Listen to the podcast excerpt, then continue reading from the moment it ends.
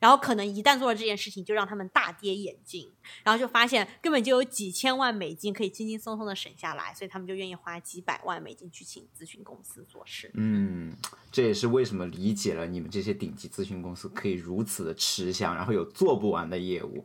就因为只要是个公司，就漏洞百出，感觉真的 就是如此。何况还有现在越来越多新上市的公司等着你们去帮他们 debug。啊，对。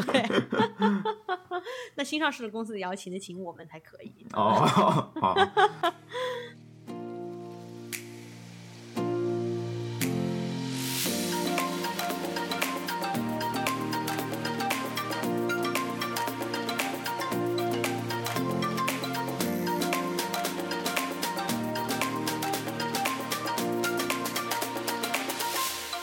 大家好，欢迎来到三言两语，我是主播 Emma，我是主播 Harry。嗯，跟大家也有一段时间不见了呢。今天呃录节目的时候，我其实已经入职三周了。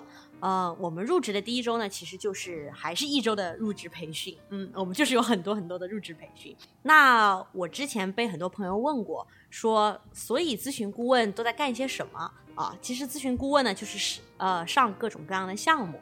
那这个项目具体是什么呢？其实嗯，真的是很难回答。因为公司会有各种各样的问题，千奇百怪的问题，所以他们就会找咨询公司来做一个项目来解答他们这样一个问题。我以前其实就是 自己也很疑惑的一点，就是既然咨询顾问要做千奇百怪的各种各样的项目，那岂不是意味着他们要上知天文下知地理，每一次都要学习很多新的知识吗？对，其实这一点我也挺好奇的，因为最开始艾玛应该在之前也介绍过嘛，就是咨询师其实。对专业的要求非常的宽松，就你不管是什么专业，哪怕是你读到 PhD 了，你都可以来应聘咨询师的工作。这也就说明他们其实对你入职时候的专业性要求并不是特别高，但同时呢，你入职了以后又会要求你解决各种各样的问题，为各种各样公司遇到的难题制制定策略，是吧？解决策略，这个还是我挺就是不理解的一点，就是。你明明上进入咨询公司的时候没有什么太过多的专业背景，就是 exactly 对应咨询的专业背景，然后你上来以后又要解决各种各样的咨询相关的问题，又要帮公司解决就各个方面的问题，那这个是怎么做到的？就我很好奇，就是而且这样具体的项目到底是怎么样的项目？是真的就那么容易让新人上手吗？还是说，由于你们公司就是就是花大力气在把你们从零开始进行培训？嗯，好的。那快速的回答你这个问题呢？简单来说就是充电十分钟，续航十小时这样子。哦，说白了就是我们咨询顾问可能很多都是从学校里面刚毕业的学生，然后就要用一两周的时间对某一个话题进行快速的学习和了解，之后就要到那些已经在这个行业里面工作了几十年的客户面前在那里瞎逼逼。OK，这也是大多数人对咨询顾问的印象，然后事实上也是这样子的。但是呢，自从我做了这个两周的项目之后，我就发现，这个两周的学习，它其实是学习，呃，我们这个咨询公司，就比如说 MBB 内部的一些学习内容。然后这个学习内容已经是 MBB 做过了这么多类似的项目以来所积累的学习材料，汇集成一本，比如说某一个呃话题的圣经，就相当于，你就是把这个圣经给读了。对，就是《葵花宝典》，所以我们就相当于可以从这个《葵花宝典》里面了解到最先进的理念和操作是什么样子的，然后我们再推广到客户那边去。嗯，然后今天呢，我就想要通过这个节目，用半个小时的时间和 Harry 进行一个互动，以及让我们听众们也可以跟我们一起快速的重温我这两周的学习体验。我相信到节目的最后，大家也可以成为呃这个话题的一个小专家。嗯。就听上去，我觉得你们公司是一个非常成熟的孵化器，然后可以通过两周的时间，把一个刚毕业的小白孵化成一名专业的咨询师，就是对于起码某一个 topic 专业的咨询师。那我们今天就来随着艾玛的脚步，仔细看看这个两周的孵化过程是怎么样的吧。嗯，好的，那我们开始吧。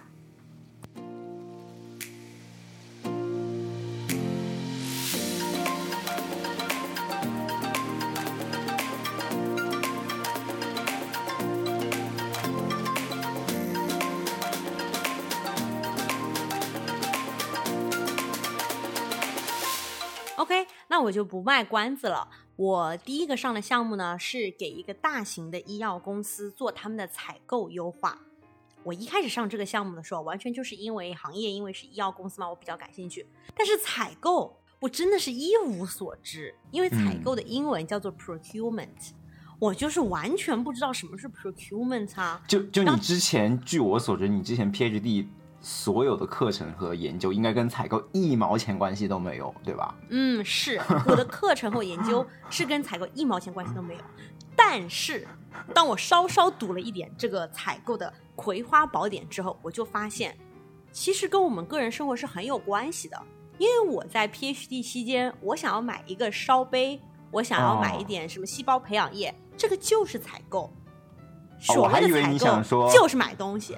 我还以为你想说，其实大家都去过 Costco，也是做过采购的。对对对对对对，是是是，就是这个意思。说白了就是采购就是买东西，那采购的优化就是你怎么可以花该花的钱，但又不乱花钱，就是采购优化的意思。我相信大家每个人都花过钱嘛，所以呢，其实上手采购是真的不是那么难的事情，你只要就是 ever 自己花过钱、管过钱，我就相信你可以用不少的生活常识来一起解决，一起解决这个问题。OK，那我们就假设 Harry 是我们这个大型跨国医药公司新上任的 CPO。哎呦，这个 title 有点大。对，OK，CPO、就是 Chief Procurement Officer 首席采购官。哦，还有这个就意味着职位啊？嗯，也就是说，Harry 就是这个公司花钱的大管家。哦，这个花钱的大管家要保证我们把钱花在该花的地方，然后不能乱花钱。嗯 OK，那这个 Harry 呢，为了看一看我们有什么可以省钱的机会，你就打开了公司的消费记录。这个消费记录就相当于是公司内部的采购记录了，对吧？嗯 OK 嗯然后呢，你就发现呢，这个公司的消费记录，它是按照每个部门报上来的。就比如说，嗯研发部门会给你提供一份他们的消费记录，嗯然后 IT 部门呢也会给你提供一份他们的消费记录。嗯然后你看进去，你就会发现，哎，这个每个部门都买了办公用品。OK，嗯，这个时候根据现在已有的这些信息，你觉得你会怎么统筹规划来省钱？每个部门都买了办公用品，这个不是非常 expected 的吗？就是非常理所当然的事情啊，因为大家都需要嗯。用一些文具啊、笔啊、纸啊，这个没有办法，嗯。就是 reuse 吧，就不可能合并，对吧？是是是是是、嗯。O k 那我给大家再提醒一点哦，就是因为我们个人消费和这个嗯公司进行 B to B 的采购有一个很大的区别，就是我们出去买东西，东西都是明码标价的，对吧？哦，就是说你出去买和我出去买 Costco 的这个龙虾都是一个钱，区别，对对。嗯，但是呢，B to B 的就不一样。首先呢，我选我 B to B 就有很多很多的商家，我可以来选从谁那里买办公用品。我即使选到了同一个人、同一个供应商买这个办公用品，他们给我的报价是不同的，因为我完全可以呃给不同的人报不同的价格，因为他们彼此之间我的报价都相当于是机密嘛。你收到报价的人彼此之间是不能共享这个信息的。哦 OK，OK 所以呢，不同的部门之间他收到的报价可能是不一样的。那谁能看到统一的报价呢？那不就是 CPO 吗？对，那在这个公司里面能看到的不就是你吗？对啊，那你觉得你能看到这些所有的信息？你首先会做一件什么样子的事情来统筹规划省钱？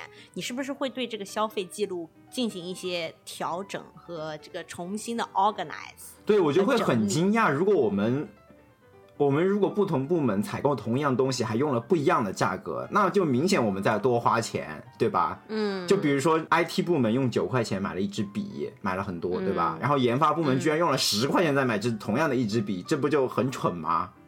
对啊，你就会发现这件事情很蠢，对不对、嗯 o k 那你觉得要怎么来避免这样子的事情呢？那当然就是拼团啦。对，exactly。也就是说，你首先要让买同样东西的不按照部门来分，对不对？嗯我应该是我所有买这个办公用品，我应该把这个办公用品的消费记录先合并到一起。嗯 OK，对看一下我这个办公用品下面，我到底一年我这个公司花了多少钱，而且就是大家都大概用什么样子的价格在买。而且我也好奇，想知道一下，到底是研发部门在办公用品上花的多，还是 IT 部门在办公用品上花的多，对不对？嗯，OK。所以其实你作为花钱的大管家，你第一件事情就是，你不应该按照部门来分你的这个消费记录，你应该按照品类来分你的消费记录，对吧？因为你其实。只有把同样东西的品类放在一起，你才能更好的统筹规划来怎么去买嘛。OK，而且这样子的话，你其实作为 B to B 的买卖过程中，你的量更大了，是吧？可能你可以带来更大的压价能力、议价能力。哎呀，你已经可以不用听这一次。不不不，我还是要礼貌性的听完。OK OK，对。所以就是说，不仅我可以在一个品类下面更好的了解大家是怎么来这个付的这个钱，可以有统一的一个采购的价格，我还可以合并这个采购量。我一旦采购量上去了之后，我就可以压价，对吧？这就相当于就是呃，我们家庭当中不可能是老公去呃 Target 买一个厕纸，然后老婆去 Walmart 买一个厕纸，应该全家一起。去 Costco 买一大堆的厕纸，对吧？嗯，对。OK，perfect。那按照品类来分呢？英文里面就有一个名字叫做 category management，嗯，就是品类管理。这个才是现在采购部门比较先进的做法，因为事实上大部分的公司他们在做预算的时候都是每一个部门。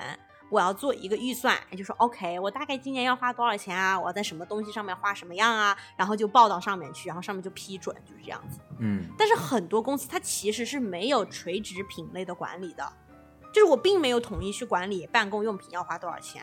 虽然你觉得好像哦，办公用品也没有多少，但是如果是某一个大件儿的，就是一次性要花很多钱的，然后你会发现不同的部门在花不同的钱，那个就会真的。就很浪费钱，就比如说那种高级的打印机、复印机，是吗？哎，所以我这里又要提到一个，就是采购不一定是采购物品，它还可以采购服务。嗯，OK。我一旦要买非常贵的服务的时候，哎呀，服务这个里面的这个谈价空间就高了，对吧？它可以很贵，也可以很便宜，然后不同的部门可能就是找同一个公司做某一项服务，这里面的差别可能会非常大。OK。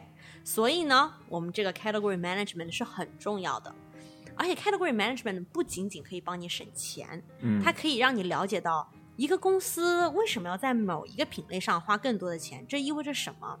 我可以举个很简单的例子，我们这个这一次做的这个医药公司的客户，他竟然在购买这个 professional services，就比如说 law firm 啊、consulting firm 啊、auditing 啊这些 firm 上花了钱。跟他在 R N D 上花的钱是一样的。R N D 就是研发，研发。嗯，对，你要想一个公司，一个医药公司，它的研发应该一般来说是它的最大头，对吧？对。在他们做 category management 这个品类管理之前，他们甚至都不知道自己在 professional services 上面花的钱，竟然比研发花的钱就是差不多。OK，哎，这些 professional service 是为了达成什么目的呢？会不会也在帮助研发呀？哎，所以这个就要进一步看下去了，对吧？嗯，就是说你首先你要有一个按照品类来分的消费记录，然后呢，你要才继续往下挖掘。OK，为什么？OK，然后为什么了之后呢，我们才要怎么省？OK，perfect。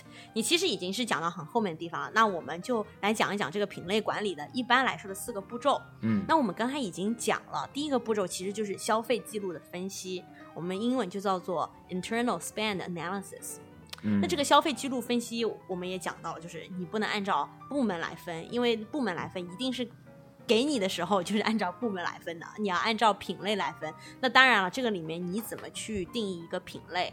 也是很重要的，但是我们就具体在这里就不展开了。OK，那第二个话就是我们要看一看这个消费记录里面某一个品类下面的供应商有哪些。我们不仅要看我们自己在哪些供应商上面花了钱，比如说 OK，在办公用品里面我们买了很多这个得力的这个笔，OK，但是我们也要看一看市场上。现在比较流行的，大家都用的，觉得又好的那些供应商有哪些？看我们有没有在用嘛？就如果大家都说三菱的笔比较好，然后价格又跟得力的是一样的，嗯，你就会怀疑，那我们为什么要用得力的笔呢？对，对吧？就说你对于供应商，呃，就是外面供应商的这些提供的选择，你也要很有了解。OK，OK，那这个的话就需要，嗯，我们就不仅仅用两周的时间了，你就可能还要去啊多打一些 expert call 啊，就是问一问专家。OK，因为可能有一些领域我们就完全不清楚嘛，嗯，对？吧？嗯，所以呢，这些就是需要专业的人来给我们解答。所以这个不是就不已经跳出你们咨询师的工作范畴了，是吗？哦、们 no no no no，这个就是我们咨询师的工作范畴，但是呃，我们两周之内还没有做到这个。OK，我们这我不是才工作了两周吗？我们工作的这两周其实就是先制定一个计划，也就是我嗯马上要讲完的这个四个步骤。然后呢，我们会看完他们这个 internal spend analysis，就是分析他们的消费记录。哦，然后从第三周开始，我们才会去看，就是整个供应商的这个行业形态是什么样子，就是我们自己用哪些，然后外面有哪些好的。但是外面有哪些好的这个问题，就是说对于每一个品类都不一样了嘛，对吧？嗯嗯就比如说，就是买电脑的和买文具的肯定是不一样的。对呃，对，买服务的就更不一样了。那肯定说，我们作为个人来讲，我们对于 B to B 的采购不了解，我们到第三周开始，我们就会给一些专家打电话，那些专家他们就对他们自己品类里面的供应商的整个形态会比较有认知，哦比较了解，比较熟悉。那这些专家还是你们公司里面的吗？还是属于第三方的服务啊？啊这个问题就非常好了，就是嗯我们既有一张列表，嗯，呃，告诉我们我们公司内部有哪些专家，我们也有就是外部的专家，我们可以打电话，然后按照小时收费的那种。哦，OK，I、嗯 see，对嗯 OK，perfect、那这就是第二步骤，对吧？就是了解供应商有哪些。嗯第三个步骤就是我们具体要思考，我们接下来省钱的手段是什么。感觉这个是核心部分了，就是对最费脑这个就是最的部分了重要的嗯嗯，这叫 savings levers。然后呢，大家不用觉得就说啊，省钱的这个手段我要费尽脑汁去想。事实上，在 MBB 这样子的大公司当中，我们公司都会给咨询顾问提供一个 cheat sheet，就是一个小抄。这个小抄上面就相当于有一百种常见的省钱手段，你只需要根据你这个品类，呃，这还有我们根据这些消费记录分析得到的结果，在这一百个省钱的手段里面挑选一些适用的就可以了。哦，嗯，就比如说有一些呃，就是并不是这一百个省钱手段都适用于你的这个品类嘛，对吧？比如说，如果你的那个文具的那个笔，它的价格就已经很低了。你看完嗯你的消费记录，发现你拿到了行业就是这么低的价格，那么也就是说，跟他聊价格这件事情，就可能并不是你最优先的省钱手段，对吧？嗯，而是、嗯而是比如说，你可以选择一个别的供应商，哦，OK，或者你可以去思考，就是我为什么要买这么多的笔？我们是不是嗯可以把它变成一个呃线上的 document？我们为什么在用这么多书本书本式的记录？OK，嗯就有很多啦。但是我这里会等一会儿用我自己做的那个品类来跟大家聊一聊哪些省钱的手段。OK，OK，听上去这个 cheat sheet 好像就把这个省钱这件事情就有点公式化了，然后你就去看这个公式里面哪些项可以去调。说的非常好，就像一个仪表盘一样，你就是嗯这边拉一点，那边动一下，这样子。嗯 OK，然后呢，最后一步呢就是执行啦。也就是说，我们咨询顾问并不会具体的帮客户去进行采购方面的谈判，但是我们会帮助他们，呃，就是对他们整个组织架构，就比如说除了 CPO 下面，我们会设置这个品类管理经理，就是 Category Manager。OK，每一个品类管理经理就是主管他们那个大品类，啊他们要对他们那个大品类，呃，就是公司内部的消费的情况是什么样子的啊，外面有哪些嗯好的供应商啊，我们要怎么去进行谈判，这些他们就是要是专家。OK，我们会给他们就整个组织框架有一些建议，以及就是具体要怎么谈判，有哪些省钱的手段，我们要给他们提供一个就是手册，嗯教他们怎么去弄。但是呢，我们不会去帮他们进行谈判的。嗯，I see。Perfect、那这个就是四个步骤啦，就是消费记录的分析，然后第二步是看供应商有哪些，然后第三个就是找一找哪些合适的省钱手段可以放在我这个品类里，然后第四个就是帮助客户去执行。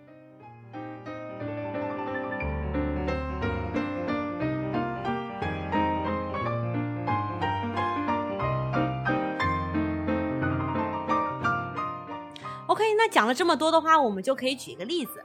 嗯，那这个例子呢，其实就是我这两周以来做的那个品类。嗯我做的品类呢，就是专门看他们的咨询服务上面的花销，然后以及怎么降低他们在咨询服务上面的采购费用。大家可能会觉得就是很讽刺，对不对？我们自己就是咨询师，我们为什么还要帮别人减少咨询服务的费用 那是因为因为咨询服务并不是只有像我们这样的管理咨询，OK，啊、还有包括了，比如说法律咨询啊，还有什么保险啊之类之类的。当然，嗯确实我们要尽量保持就是比较客观公正的态度，对吧？就我们，呃，这个公司在我们这个 MBB 上花了多少钱，我们也要非常客观公正的跟客户讲清楚，对吧？但是非常幸运的就是呢，哎，我们 MBB 竟然不是最花钱的咨询公司，OK？OK，Yeah，呃，我们进行了这个整个品类的消费记录分析之后，就发现有一个第二梯队的咨询公司有着巨大的花销，就大概是 MBB 的呃花销的这个两倍吧。OK，那我可以跟大家先科普一个地方，就是嗯 MBB 它的单价，就是一个项目的价格，肯定是在业界当中是最贵的。嗯 OK，但是呢，呃，客户不一定就是在我们身上就是做最多的项目嘛，对吧？嗯，那这个第哦二梯队的咨询公司呢，就是它单个的项目其实并没有那么贵，嗯但是呢，因为它做的项目比较多，它总体来讲到最后就会变成巨大的花销。OK，那么大家可以想一下，就或者猜一下。就是为什么我们这个客户这个医药公司就会在一个这个第二梯队的咨询公司上面用这么多的项目呢？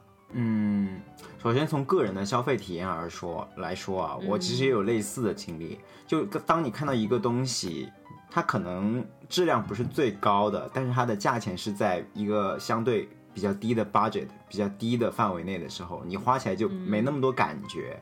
对，所以我最后就可能花了更多的钱买了更多的次品，而不是说花了有限的钱买了一个很高质量的产品。这个是从一个个人消费的角度而言，所以我不知道公司是不是也会类似的，就是不经意的把钱花在了很多次品上面。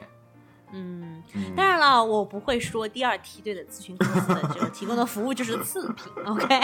但是呢，我觉得你在这个回答当中提到了“不经意”这几个词，嗯，这个就是特别好的。你会说啊，有的时候花这个钱都没有感觉到什么之类的，OK？、那这里面其实就是涉及到 to B 和我们个人消费体验很不一样的一点，就是你别说这个公司的高层真的都没有体会到这个第二梯队咨询公司花了这么多钱，为啥嘞？啊，因为一旦这个我要就是订购一个这个服务，他所花的钱是比较少的时候，你可以啊想象的是，并不是公司最高层的人在定制这个服务，对吧？OK，就是如果你想一个公司要花一个项目要花好几个好几百万美金，那么 CEO 大概就会要知道一下这个事情，OK？嗯但是如果这个并没有这么多钱，可能就是呃几万美金，什么十几万美金的一个咨询项目，那 CEO 是不是根本就不用知道？对啊，就这么点钱，你就不要跟我汇报了，直直接花就行了。对，就是说，其实根据这个咨询服务一个项目，它的收费不同的多少，可以做决策的层级就变了，对吧？嗯就相当于是比较中层的人在决定，我可以订购第二梯队的咨询公司的项目。那么一旦我没有做品类管理，然后我中层的这些人又可以不断的订购项目，反正上面人也不用知道，那是不是？是不知不觉我就会花掉很多的钱呢？嗯，对，然后 CEO 和 CPO，然后现在一看，按照品类管理来分的消费记录，就会惊讶的发现，卧槽，我们竟然在这个第二梯队咨询公司上花了这么多钱，都是谁在定这些项目的？OK，而且我能想象，当你一个项目花的钱不够多的时候，你就会不停的去找这个公司做咨询嘛，然后你就不会绞尽脑汁说我怎么样把不同的咨询问题合并成几个小的咨询问题，这样就会有嗯可能他们不同咨询问题之间其实有很多可以互相借鉴啊，或者说重复利用的一些策略，对吧？或者管理方法，但是。当它单价很小的时候，这个去采购的人就不会想那么多。但是如果是对对 MBD 一个项目就什么几百万或者上千万这种，是吧？那我可能就会绞尽脑汁的，尽量的用一个 case 能帮我解决更多的问题，这样子它的嗯单个 case 的数量就会变小。对，嗯哎，你讲的太好了，我就说吧，你都不用参加这一集。我就说嘛，礼貌性的继续听了。嗯，所以呢，我们接下来这一段就是我们要头脑风暴一下了。OK，、嗯大家现在已经知道了，就是啊，我们在这个管理咨询上面花了很多的钱，然后呢，这个第二梯队的这个咨询公司呢又有巨大的花销。那我再给大家提供一个呃信息点，嗯，就是我们看了他们整个花费的供应商，发现了就是有非常明显的八十二十法则存在。就是百分之八十的花销花在了百分之二十的这个供应商上，但是呢，竟然还有剩下来几百个供应商，就是那种每一个项目上面就花了一点点钱，然后这个公司就听都没听说过的那种，就有几百个这样子的小公司。OK，、嗯这也是我们的一个做了消费记录分析之后的一个 insight，一个观察。OK，那大概知道了这些东西之后，我们可以现在来头脑风暴一下，我们要怎么减少公司在咨询服务上面的花销呢？那我想刚才就是 Harry 已经作为 CPO 有了很好的 idea，对吧？你刚才提到的第一点就是说，我们要仔细的去考量每一个项目它真正要解决的那个范围是什么样子的，我们叫做 project scope。OK，、嗯这个 scope 其实就是你要很认真的去，呃，不仅你提提出这个要做这个项目的人好好去思考，你你上面的人最好还有一定的呃复审的审核的过程，对吧？嗯嗯，然后这样就可以保证我们每一次在订购一个项目的时候是有一定的审批过程。我们知道，OK，这个 project scope 这个话题是我们啊之前公司是没有做过的，嗯嗯，对。然后这个呢确实是的，而且跟其他的 scope 就没有重叠，重叠的没有，浪费对，，对，嗯，没有浪费的。然后在这样子的情况下呢，我们再去订购这个项目，对吧？OK，、嗯那这个就已经是一个很好的想法了。那我再追问一个问题，就是那我要怎么知道这个项目是公司之前没有做过的呢？那我要怎么知道，就是说这个项目是不会定了之后，我们就只是浪费钱在一些已有的知识上面？那就需要对已经执行过的项目和正在 plan 的项目有很好的记录，嗯，然后也要很好的有这个怎么去定义它的 scope 的一个标准。嗯，讲的很好。嗯，也就是说呢，这其中有一个公司尽量要去做的事情，就是你要建立一个数据库，就是嗯 database。嗯，嗯这个 database 里面不仅有刚才 Harry 当中提到的，就是哪一些项目我们是已经做过的，这些项目给我们带来的知识上的成果是什么样子的，嗯我们还要知道这些项目是跟谁做的。那因为这些项目一旦被做过之后，这些公司内部的当初跟他们对接的人，是不是就已经学来了那些知识？哦，对吧？嗯他们就已经成为了这个话题上的专家，因为当时是跟他们一起做的这个项目呀，他们就是内部的公司内部的专家了。那我以后有什么问题，我是不是不用再去咨询公司？就只要这个人还在，那这个这个话题我就可以找他咨询，我就找公司内部的一个人咨询，我不用花钱，对不对？我不用对，再到外面去买一个项目了。所以说，这个 database 里面其实是有很多很多的内容了，我可以了解公司内部的专家是哪一些，在某哪些话题上他们是专家。OK，然后我们过去做过哪些的咨询服务，那些咨询服务产生的这个 deliverables 这个结果都存在哪里？我有没有办法可以去呃哪些渠道可以去获得它？就是 have 嗯 access，、对吧？等等等等。以及哪些项目的效果好，以及哪些项目可能真的哪怕做完咨询也没有什么效果，就不要再做这一类的咨询了。Yeah，这个又是一个很好的话题。这其实又涉及的第三点，就是我们是不是要对呃过去做的咨询项目，尤其是不同的供应商进行一定的就是评估，对吧？嗯就是我们哪些叫做高价值项目，就是我最后产生的这个效益和我花在他身上的钱应该有一个投入产产出比嗯对，投入产出比，那我就可以根据这样子的一个嗯、分析，然后就得出 OK。也许对针对某一类的项目，这个咨询公司有一个比较好的投入产出比，然后那个咨询公司它的投入产出比就比较差，但是那个咨询公司也许在其他的一些类型的项目上面就比较合适，对吧？我们就可以对他们进行这样子的评估之后，最后又产生了一个 database。这个 database 就叫做就是 preferred vendors list，就是优先会被选择的供应商。嗯嗯，也那也就意味着，我一旦有了优先被选择的供应商之后，我就可以在呃公司的人想要就是订购服务项目的时候，给他们进行一定程度上的推荐，对吧？你是这个品类管理的经理，或者你是这个 CPO，你就可以告诉他们啊，我们推荐的是这几个啊。那如果你不打算从这几个当中订购的话，你要给我们说出理由来，为什么你觉得另外一家完全没有名气的小公司就可以给我们提供更有价值的服务呢？I see，嗯，嗯，这个也是非常好的一个 point。哎，你看我们随便头脑风暴一下，这个嗯 Harry 就已经就是是吧？这个价值是吧？OK，然后还有什么建议吗？还有一些建议呢，我觉得其实就跟你要特别了解整个咨询公司是在怎么收费的，哦，OK，哎，就相当于你要了解这个整个背后这个收费的逻辑有关了。OK，那一般来讲，这样子的咨询公司，不管是法律顾问呐、还有这些呃管理咨询顾问，他们不都是卖给你一个团队嘛？然后你这个团队里嗯面就是会有那种就是不同级别的人。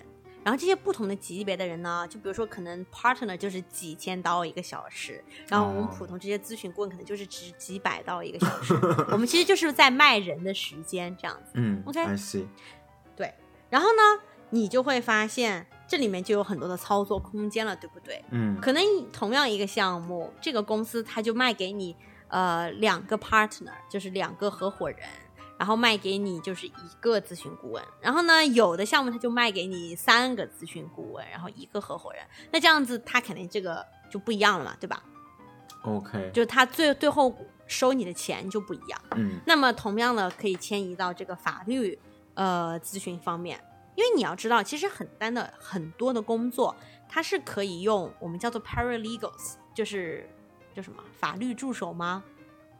你知道 paralegals 是谁什么样的人吗？不知道 paralegal OK 是不就边缘的吗？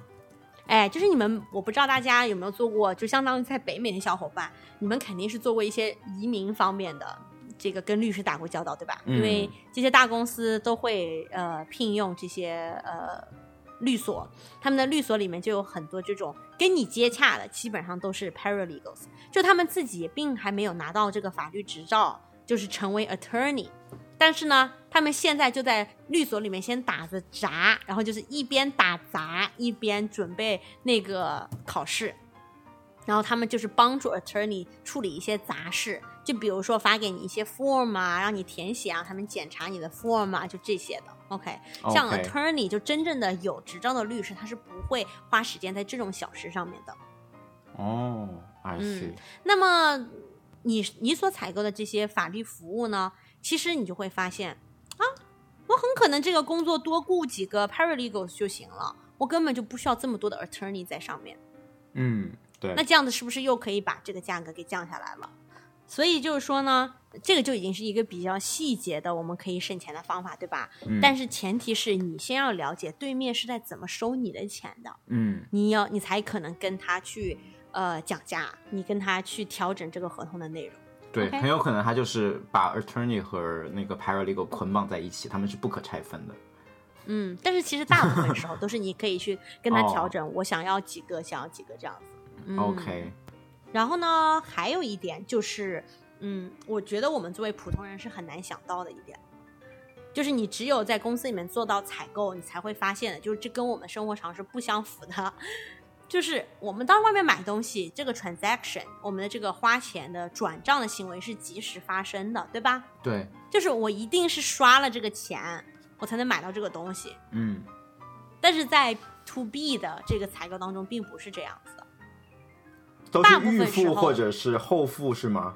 对，大部分都是后付。哦，就是大部分都是你先拿到东西，你才会把钱给别人，而且你们当时签的这个哦合同上面会指明我是拿到东西之后是三十天还是六十天还是九十天，但是也有人就是我一拿到东西我就转给你这样子。嗯 OK，那你作为一个甲方，你作为一个客户，OK，呃，不是你作为一个甲方，然后你作为这个医药公司，那你是希望付给对方钱越早越好，还是越晚越好？那当然越晚越好了。从投资的角度来说，对，所以你肯定是希望给别人来说，对对，从现金流的角度上，你肯定是希望就是给别人是越晚越好，对吧？嗯这也是一种省钱的方法。OK，、嗯，所以呢，你就会发现，哎，为我怎么不同的这个供应商，或者是同一个供应商不同的项目上面，我竟然给他的这个呃条件是不一样的？就有的是零天，有的三十天，有的六十天，有的九十天。嗯，你可以统一的跟他去协商，我们统一变成九十天。OK，对，这其实又相当是一大笔的这个现金流就又不一样了，然后这个现金流可以做的事情产生的机会成本就是又不一样，就是机会效益又不一样，嗯，对吧？？OK，所以这个呢，已经是我觉得我们普通人可以理解的、想到的一些呃减少公司在咨询服务上面的花销。那其他嗯一些就是更具体的、非常 technical 的怎么议价的东西呢，我就不再涉及了。但是我觉得就是 Harry 做了一个特别好的例子，就是他一定会是一个非常好的 CPO。OK，perfect、所以大家听完了呢，已经了解到现在在采购方面最先进的理念就是你一定要进行品类管理。嗯 OK，、嗯如果要进行品类管理，我们大概有哪一些的步骤，我们也谈到了。我们还用了一个例子让大家来了解，嗯，我们可以怎么更好的去省钱。OK，对，那我相信大家已经对采购已经是半个小专家了，而且也了解到了，就是我们个人生活当中的采购以及 to B 的采购当中有哪些就是不一样的地方。嗯，对希望能对大家有所帮助吧。我觉得哪怕听众们就没有这种 to B 采购的需求，就仅仅是一个更大规模的采购，其实都可以利用到你刚刚说的这些 trick。比如说，嗯我在跟我有一堆室友，是吧？就比如说我要负责买整个 household 整个家里面的生鲜用品，然后我的各个室友有不同的需求，那我就可以进行一些品类管理，而不是说。呃，他去他去今天去这儿买了鸡蛋，然后另外一个室友去另外一个地方买了鸡蛋，我就可以统一的进行一些合并，然后买去 Costco 买鸡蛋，对吧？对，而且我觉得这对于就是相当于家里有好几个成员的，尤其是已经当了爸爸嗯妈妈的，有好几个小孩的那种，就特别实用。啊对，所以说这些 trick 别看你们公司就是顶级公司、顶级的咨询公司在帮一些大企业做，但其实在个人的家庭里面都是每天都在上演着。对，真的每嗯天都在上演着。OK，谁还不想省几个小孩？嗯，对，而且另外一个 take away 是我发现你们仅仅就是看了一个公司的消费记录，就在它的采购方面下大力气，可以帮他省这么多钱，就足以见得咨询公司、管理咨询公司它的价值还是很大的，以及嗯这种省钱的机会、优化的机会，在一个公司里面有多么的多。对呀、为你想，居然 CPO 都可以不知道自己公司的消费记录，那说明在这个公司的运作中，可能这个是一个比较普遍的现象了，对吧？对，其实普遍的现象是根本这个公司就没有 CPO。哦，OK，我相信你们公司就没有 CPO，你可以去看一下。呃没有，我嗯们只有 CFO，嗯对 对，以及相关的采购部门吧，对，对，因为我觉得 CFO 很多程度上是他要去思考。我这现金流不能断，我要融资，嗯然后融了资以后，就是我们每个部门的预算是什么样子的。它其实不是从一个分品类的花销来看整个公司的花销的。对，对，所以 CPO 还是很不一样的。那很多公司也没有在做这件事情，他们当然就不知道自己统筹规划看到的这个最后不同品类上的花样是什么样子的，他们确实没概念。然后可能一旦做了这件事情，就让他们大跌眼镜，然后就发现根本就有几千万美金可以轻轻松松的省下来，所以他们就愿意花几百万美金去请咨询公司做事。嗯，这也是为什么理解了你们这些顶级咨询公司可以如此的吃香，然后有做不完的业务，就因为只要是个公司就漏洞百出，感觉。真的，就是如此。何况还有现在越来越多新上市的公司等着你们去帮他们 debug。啊，对。那新上市的公司也要请得请我们才可以。哦，好，那也不是了，他们请二流公司会花更多的钱，姐，笑死我了。还不如买一点贵且好的产品呢，对吧？嗯和服务。天哪，我都不知道该如何回答。我觉得第二梯队的咨询公司会恨死我们。OK，那我们就进入今天的 pick 环节吧。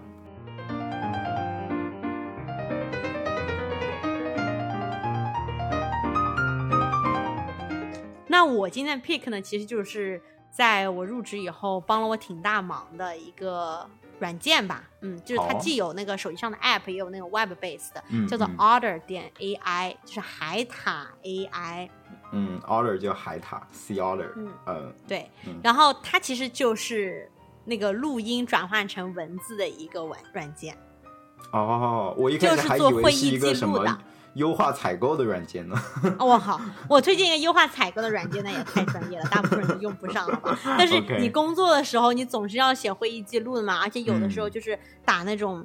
呃，call，然后那些人讲的都特别快，然后你要记很多信息，就打字就来不及。然后这个哦 Order 点 AI 呢，它就可以就是听语音，然后实时转化成文字。虽然就说你自己也要记很多笔记，但是如果你是真的是漏记了很多东西，你就会回过去听一下，这样。I see，像是一款声音速记软件是吗？对，但是它的那个就是 transcribe，就是它变成文字的那个识别能力非常强。哦，就是我觉得他翻译的还是非常准的，因为其实有很多东西都在做这个嘛。那个 Google 你不也可以，你对着他讲话，然后他就出来嘛。但是我就觉得很多时候他根本就没听懂那些人说的话，你知道吧？嗯嗯，啊、但是我觉得这个 Order 点 AI 我用了一下之后，呃确实是还是蛮准的，嗯，甚至听出了很多我自己都没有听懂的英文。哦，就 他不仅听你自己，还听对方是吗？对啊，就因为你是整个那个录像的嘛。因为我自己讲的，我当然不用会议记录，我知道我讲了什么。但是哦别人讲的我就来不及记嘛，而且有些人就可能，比如说英国的口音啊或者什么之类，嗯我就不是太听得懂。但是这个 Order AI 它翻译的发现还蛮准的。Yeah OK，我在想这种软件居然不是你们公司在卖，嗯，就因为其实大家应该这样有这个软件在用的时候都需要，嗯，就是会征得对方的同意嘛。而且很多人哦他们打字不像我这么慢，就可能没有这样子的需求，知道吧？而且人家可能就英语是母语的，然后也所有都听得懂，也没有我这个需求。但嗯像我这种英语又不是母语，打字又不是特别快的人，就特别需要 Order 点 AI 这样子的软件。嗯，那这个软件具体怎么使用呢？是在浏览器里面吗？对，你会浏览器或者你手机，你只要能够录音就可以。它就是你在开会，然后你外放，然后它就录着音，它就可以直接就是 transcribe 变成。哦嗯 OK，所以它出来的就是非常，也没有什么排版的那种 transcript，对吧？对，但是它能识别不同的 speaker，就是 speaker one、哦 speaker two、speaker three，就是它能识别这个是一个对话，是有不同的声音，这个人讲了一段，那人讲了一段。就最后你拿到手里，就像一个剧本一样，就对排本一样。哦，对，而且你即使把那个文字点进去，它会把当时那一段录音再重新放一下，你就可以确认一下它翻的对不对。I see，这个听上去就是对各种有大量开会需求的职业都会很有帮助。嗯，对，exactly。我觉得哪怕有的是母语吧，哪怕是中文，有的时候讲就是，因为你可能会开的太久，脑有时候脑子都不在线了，就如果有个旁边小助手帮你记的话，你回头再看一下，其实你会发现你当时遗漏了很多信息。嗯，是的，那我们就把 Order 点 AI 称为会议记录小助手。OK OK，那 Harry 呢？可能就是来帮 Emma 省时间的，因为刚才听到说。顶级公司的咨询师一个小时几百美金，那分分钟都是金钱，都是金子，是吧？那就得省时间了。我就给你出推荐一个厨房里的小工具。这个小工具嗯虽然诞生已久呢，但是我是最近才使用上，而且获得了极大的幸福感，就是煮蛋器哦，啊。这个其实 Emma 在我家看到过了，有个煮蛋器。就但煮蛋器这不是一个什么新鲜的东西，对吧？但我最近用上呢，有出于两方面的考虑，一方面是我想就是目就是想吃的健康一点，就平常工作日的时候，然后煮鸡蛋是一个非常健康的补充蛋白质，然后又比较一种健康的烹饪手法，对吧？另外一个呢，煮蛋确实也是一个很快的方式，就在没有煮蛋器的时候，我有的时候早上来不及吃东西，我也是会煮两个鸡蛋，嗯，当时我我其实也考虑过要不要买个煮蛋器，但是我就在想，就煮蛋这么这个简单的事情，我还要另外买个东西去完成这件事情嘛？就觉得很多余。但是直到我买了煮蛋器以后，就真的是真香，就哪怕 他把一个简单的煮蛋过程变成了一件煮蛋。都让我觉得省了我很多的时间。就平常煮蛋，你还得烧个水，是吧？对就是因为我觉得平时煮蛋你就得看着那个炉灶，这件事情很烦吧？或者你哪怕定个时，这也多出了很多步骤啊，对，对吧？哎，那你所以你具体讲一下这个煮蛋器到底是怎么煮蛋的嘞？它其实就是把蛋一个个竖立的放在一个托盘上面，然后嗯托盘下面就有薄薄的一层水，然后那个水烧干了以后，蛋是吧？对，它就是用蒸汽把蛋给蒸熟，嗯，对，然后把等那一层薄薄的水，就它定量的一层水完全煮干了以后，它就自动的蛋就熟了，它都是帮你已经全都设计好的。哦，嗯，而且那个煮蛋器不仅能不仅就是煮这种硬壳的蛋，因为艾玛你不是说你不喜欢吃煮蛋吗？它还可以做那种溏心蛋，就是你把蛋打在里面，然后蒸熟，而且还是保证它的那个蛋黄是溏心的，就是这又是另外一种。哦还有一种它还可以做 omelette，就是我们这边说的炒蛋，但它是用蒸汽做出来的那种类似蒸蛋一样的东西吧，但是你可以就在蒸蛋里面混合的蛋液里面加蘑菇啊、青椒什么的。喂，那不就是蒸鸡蛋羹吗？对，有点像，但他说就是美国这边就叫 omelette 嘛，就炒蛋，但其实是没有没有那么高温的去哦，我懂了我懂了，因为我们的蒸蛋其实加水的，就比较嫩，它那个就是蛋蒸出来的东西啊，对，exactly，对，那个那个蛋是不加水的，但是就是也多了一种风味吧。对，如果不嗯喜欢吃那种硬壳煮蛋的话，就还有其他两种选择。而且我觉得煮蛋器在哦国内应该是做的更加高级的，哎呀，那 Harry 赶紧给我买一个吧。真的真的很方便。我现在就是早上起来就节省我太多时间，平常我做个早饭可能好歹也要个一刻钟吧，现在就两分钟，把蛋放上去，然后滴一下，然后就吃了。好的，嗯我赶紧来开始搜一搜。嗯，OK，这就是我今天的 pick。